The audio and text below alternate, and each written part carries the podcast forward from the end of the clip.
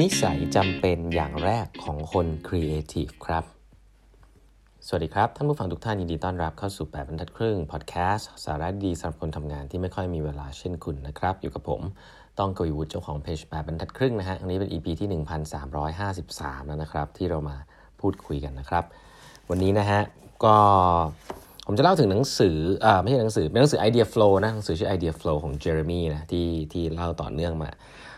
ประเด็นหนึ่งซึ่งอยากจะแตะเอาไว้ตอนนี้นะครับก็คือเรื่องของอุปนิสัยอันหนึ่งนะครับซึ่งมีเขียนไว้ในหนังสือด้วยนะแต่ว่าผมคิดว่านิสัยอันนี้เนี่ยผมเห็นหลาย ๆ คนคนที่ทำงานในวงการพวกความคิดสร้างสรรค์ หรือว่าวงการไอเดียอินโนเวชันเนี่ยจะมีกันเยอะนะฮะอุปนิสัยนั้นเนี่ยคล้าย ๆ กับเจฟเบโซสเจฟเบโซสมีอุปนิสัยอุปนิสัยอันหนึ่งนะครับที่เขาเคยเคยเคยพูดไว้แล้วก็แชร์ไว้คือ ก็คือจะพกสมุดโน้ตไว้ทุกที่นั่นเองนะครับพกสมุดโน้ต ไม่ได้พกไว้เล่นๆนะ พกสมุดโน้ตแล้วก็จดทุกไอเดียที่เข้ามาในหัวในช่วงเวลาต่างๆครับ โดยไม่กรองเลยครับว่าอะไรดีไม่ดี อันนี้สำคัญมากนะฮะ คือจดทุกไอเดียโดยไม่กรองนะครับว่าอะไรดีไม่ดี อะไรที่เข้ามาในหัวแล้วมันปิ้งแวบเข้ามาเนี่ย คุณต้องจดไว้นะ สิ่งนี้น่าสนใจในหนังสือ Idea Flow นะเขาบอกว่า ไอเดียเนี่ยมันเกิดขึ้นในเวลาอย่างที่ผมบอกอะเคยเคยเล่าให้ฟังว่ามันเกิดขึ้นในเวลาที่เราไม่คาดคิดเนาะไอเดียเกิดขึ้นในเวลาที่เราไม่คาดคิดอ่าถ้าเราเข้าใจเรื่องนี้ก่อนเนี่ย มันไม่เกิดในห้องประชุมที่แบบเครียดๆนะมันเกิดตอนอาบน้ำมันเกิดตอนวิ่งหรืออะไรเงี้ยสิ่งที่สำคัญก็คือคุณจะ capture สิ่งเหล่านั้นยังไงนะครับมันคล้ายๆกับว่าเป็นอาวุธของคนที่ครีเอทีฟอาวุธของคนครีเอทีฟเนี่ยคือหัวสมองนะครับเวลาสมองคุณมีอะไรสักอย่างหนึ่งมี input ประมาณหนึ่งคุณไป spark กับสิ่งรอบตัว คุณเกิดเป็นไอเดียขึ้นนะครับ อันนี้คืออาวุธของคุณ ไม่ต่างกับถ้าคุณเป็นเชฟนะอาวุธของคุณคือมีดนะคุณต้องรับมันให้คมอยู่เสมอนะปล่อยให้ทื่อไม่ได้นะครับถ้าคุณเป็นนักดนตรีอาวุธของคุณก็คือเครื่องดนตรีคู่กายของคุณ คุณเป็นคนที่ครีเอทีฟนะทำงานของใหม่ๆ อาวุธของคุณก็คือสมองคุณนะครับ คุณควรจะเขาเรียกว่าอะไรรับสมองคุณตลอดเวลาด้วยการที่ เปิดเดี๋ยวแรกก็แน่นอนเปิดหัวไปเจอของใหม่ๆ อันนี้เคยเล่าให้ฟังแล้วว่าไปเจอสิ่งใหม่ๆนะครับไปเจออะไรที่แตกต่างจากที่เราเจออยู่ปัจจุบัน แต่อย่าลืมเอาสมุดไปด้วยนะครับ จดทุกสิ่งนะครับที่เข้ามาในหัวที่เรารู้สึกว่า เออ อันนี้ก็ดีนะ เออ อันนี้ก็ดี เอาไปใช้ยังไงไม่รู้ อย่าเพิ่งไปซีเรียสนะครับ อันนี้สำคัญเพราะว่าเขาบอกไอเดียเนี่ย ถ้าคุณไม่ capture มัน มันจะหายไปทันทีนะครับ ไอเดียเนี่ย มันแปลก มันเกิดขึ้นแป๊บเดียวแล้วมันก็หายไป แล้วคุณก็จะลืมมันไป if you don't capture it it didn't happen นะครับเขาใช้คำนี้นะสิ่งที่หนังสือเล่มนี้พยายามจะบอกอันนึงก็คือ the discipline of documentation นะครับความมีระเบียบ ความมีวินัยในการจดไอเดียซีเรียสเลยนะ เรื่องนี้เนี่ยก่อนที่จะพูดเรื่องเทคนิคการ brainstorm ประชุมเนี่ยอันนี้เขาบอกเป็นอุปนิสัยที่สำคัญมากเลยของคนที่จะสามารถจับแพะชนแกะเอาไอเดียต่างๆ มารวบรวมพูดคุยกันได้เนี่ยคุณต้องมีสิ่งนี้นะครับ ถามว่าสิ่งนี้เนี่ยเขาแนะนํำยังไงเขาแนะนํำยังไงนะครับเขาแนะนำว่าออย่างแรกนะครับ ให้คุณเนี่ยโกอนาล็อกนะอันนี้เขาแนะนำอย่างนี้ก่อนนะเขาบอกใช้สมุดดีกว่าจดมือถือเนาะอันนี้สำหรับผมเนี่ยผมอาจจะไม่ซีเรียสมากนะแต่แน่นอนแหละเอ่อมันมีresearch มากมายนะบอกว่า การจดลงไปในสมุดเนี่ยมันดีกว่ามือถือนะดีกว่าคอมพิวเตอร์นะครับผมว่าการจดลงไปในคอมพิวเตอร์ หรืออะไรก็แบบนี้ส่วนใหญ่แล้วมันจะเป็นการพิมพ์เนาะเป็นตัวอักษร ทีนี้ผมคิดว่าการจดหลาย ๆ ครั้งเนี่ยแล้วแล้วการพิมพ์เป็นตัวอักษรเนี่ยมัน structure หรือว่ามันเขาแหละมันจัดหมวดหมู่ค่อนข้างยากนะมันก็จะเป็น bullet bullet เนาะซึ่งก็ไม่ได้ผิดนะ ผมก็ใช้แบบนั้นเหมือนกันเนาะหลาย ๆ ครั้งสมุดเนี่ยมันจะ flexible กว่าในเชิง อาจจะมีวิชวลได้นะมีการวาดรูปโยงนะ ไม่ต้องลงมาเป็นขั้นๆ อาจจะเป็นจดเป็นรูปภาพ จดเป็นไดอะแกรม จดเป็นตารางอะไรเงี้ยผมคิดว่าความเร็วในการจดมีความสำคัญ เพราะไอเดียมันเกิดขึ้นแล้วมันตั้งอยู่แล้วมันก็ดับไปใช่ปะ่ะเพราะฉะนั้นแล้วจริงๆสมุดเนี่ยมันช่วยให้คุณสามารถจดไอเดียผมสำหรับผมนะมันจดมันมัน flexible ในการจดไอเดียมากกว่าการจดในในมือถือแล้วกันนะครับแต่ถ้าเป็นพวก iPad พวกอะไรที่คุณเขียนเขียนนี่ก็ว่ากันแต่ปกติผมต้องบอกว่า iPad เนี่ยกว่าจะหยิบขึ้นมาได้เนี่ยช้าเนาะก็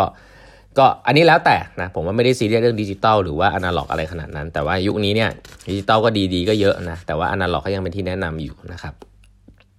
จดไอเดียเนี่ยเขาบอกว่าให้เน้นให้จดตัวใหญ่ๆนะให้เห็นชัดๆนะครับจดตัวใหญ่เห็นชัด go big go big นะแล้วเขาบอกว่า creative space ในองค์กรเนี่ยออย่างที่เคยเล่าให้ฟังนะห้องประชุมก็เรื่องหนึ่ง แต่ว่าในในออฟฟิศในองค์กรเนี่ยก็ควรจะมีพื้นที่สีขาวเยอะๆนะครับเขาเรียก go big คือมีมีกระดาษ มีพื้นที่สีขาวเยอะๆนะครับโต๊ะเตอะกำแพงเนี่ยสำหรับเอาไว้จดไอเดียเวลาเดินไปเดินมาแล้วเจอไอเดียนะครับก็อาจจะจดไว้ถ่ายรูปอะไรแบบนี้เป็นต้นนะครับเอามาประชุมกันได้นะครับใช้ใช้กำแพงนี้ประชุมกันได้อะไรแบบนี้นะครับพื้นที่สีขาวมีความสำคัญ แล้วก็ สิ่งที่สำคัญอีกอันหนึ่งก็คือการรีวิวครับ เยอะมากนะ อันนี้ผมผมแชร์ได้เลยว่า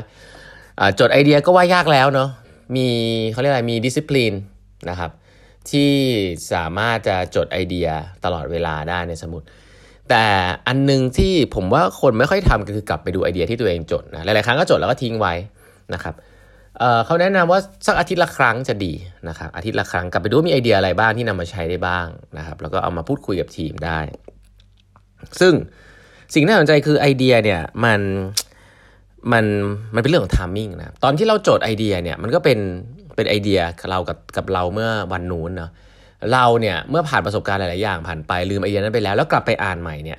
อาจจะ spark ไอเดียได้แบบมุมมองแตกต่างกันไป อาจจะดีขึ้นอาจจะแย่ลงอาจจะชอบ หรืออาจจะชอบน้อยลงชอบมากขึ้นไม่เป็นไร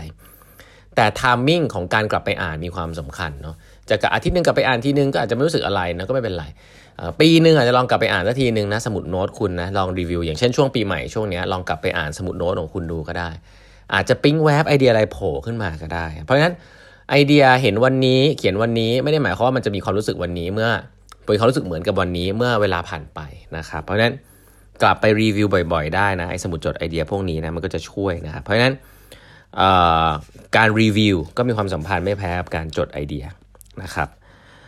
แล้วก็ถามว่า as a team เนี่ยอันเนี้ยการจดพวกนี้มันก็เหมือนกับเป็นการจดคนเดียวใช่ไหมผมจะบอกว่าเวลาผมทำงานกับทีมเนี่ยอันนึงซึ่งผมจะค่อนข้าง encourage ให้ทำมาก ๆ เลยนะครับ ก็คือมีที่ที่หนึ่งนะครับ อาจจะเป็นที่ส่วนรวมของของทีมเนาะจะใช้ Trello ใช้เอ่อ Excel ก็ได้นะอะไรที่มันเป็นแนวหรือ Google Doc ก็ได้นะครับดูนี้อะไรที่มันเป็น share file นะเอาที่มันเป็น share file ไม่ได้เป็นไฟล์คนเดียว ก็ผมเรียกว่า idea backlog แล้วกันคืออะไรที่เป็นไอเดียใหม่ๆนะไม่ว่าจะเป็นเรื่องเกี่ยวกับอะไรของการทำงานน่ะปรับ culture การทำงาน product ที่เราทำหรืออะไรก็ตามนะ่ะผมจะ encourage ทีมให้ใส่ไว้ก่อนนะครับใส่เขาเรียกพักไอเดียนี้ไว้เนาะอาจจะโจทย์ของตัวเองไว้ก่อนแล้วก็มาใส่ในนี้ก็ได้ หรือว่าใส่ในนี้เลยก็ดีไม่ต้องกรองนะแล้วก็เป็น list ยาวเหยียดเลยก็ได้นะครับไม่เป็นไร ใส่ชื่อไม่ใส่ชื่อไม่เป็นไร ขอให้มีไอเดียมาแปะไว้ก่อนนะครับมันจะทำให้ความรู้สึกว่าแบบโหทีมเรานี่มีไอเดียเรื่อยๆเนาะ เพราะว่าจริงๆแล้วเราจะมาคิดไอเดียตอน brainstorm ประชุมกันทุกครั้งเนี่ยมันไม่ค่อย work อะครับ อันนี้ก็ต้องบอกผมก็คิดว่าเป็นอย่างนั้นนะไม่ค่อยมีไอเดียครับ แต่ว่าถ้าเราบอกว่าทุกๆ วันเป็นหน้าที่ของเราทุกคนที่แบบไปเจออะไรมาแล้วไม่มีอะไรมากไม่ต้องบังคับตัวเอง แต่ถ้ามีอะไรก็เอามาจดจดไว้เนาะถ้าเจอไอเดียอะไรที่แบบเฮ้ยน่าสนใจก็เอามาจดเอามาแปะไว้ ถามว่าจะเอามาจัดกลุ่ม prioritize กันยังไงเดี๋ยวค่อยว่ากัน ก็จะมีมีติ้งที่มา prioritize มารีวิวกันนะเพราะฉะนั้นการทำงานเป็นทีมก็สามารถที่จะช่วยกันจดไอเดียได้นะครับ โดยใช้ Share Doc นะครับ แล้วก็จะมารีวิวกันทุกๆ weekly ทุกๆ2 week อะไรก็เดี๋ยวค่อยว่ากันนะครับวันนี้เวลาหมดแล้วนะครับ ฝากกด subscribe แบบทัดครึ่ง podcast แล้วก็แบบทัดครึ่ง YouTube แบบทัดครึ่ง TikTok ด้วยนะครับ แล้วพบกันใหม่พรุ่งนี้นะครับ สวัสดีครับ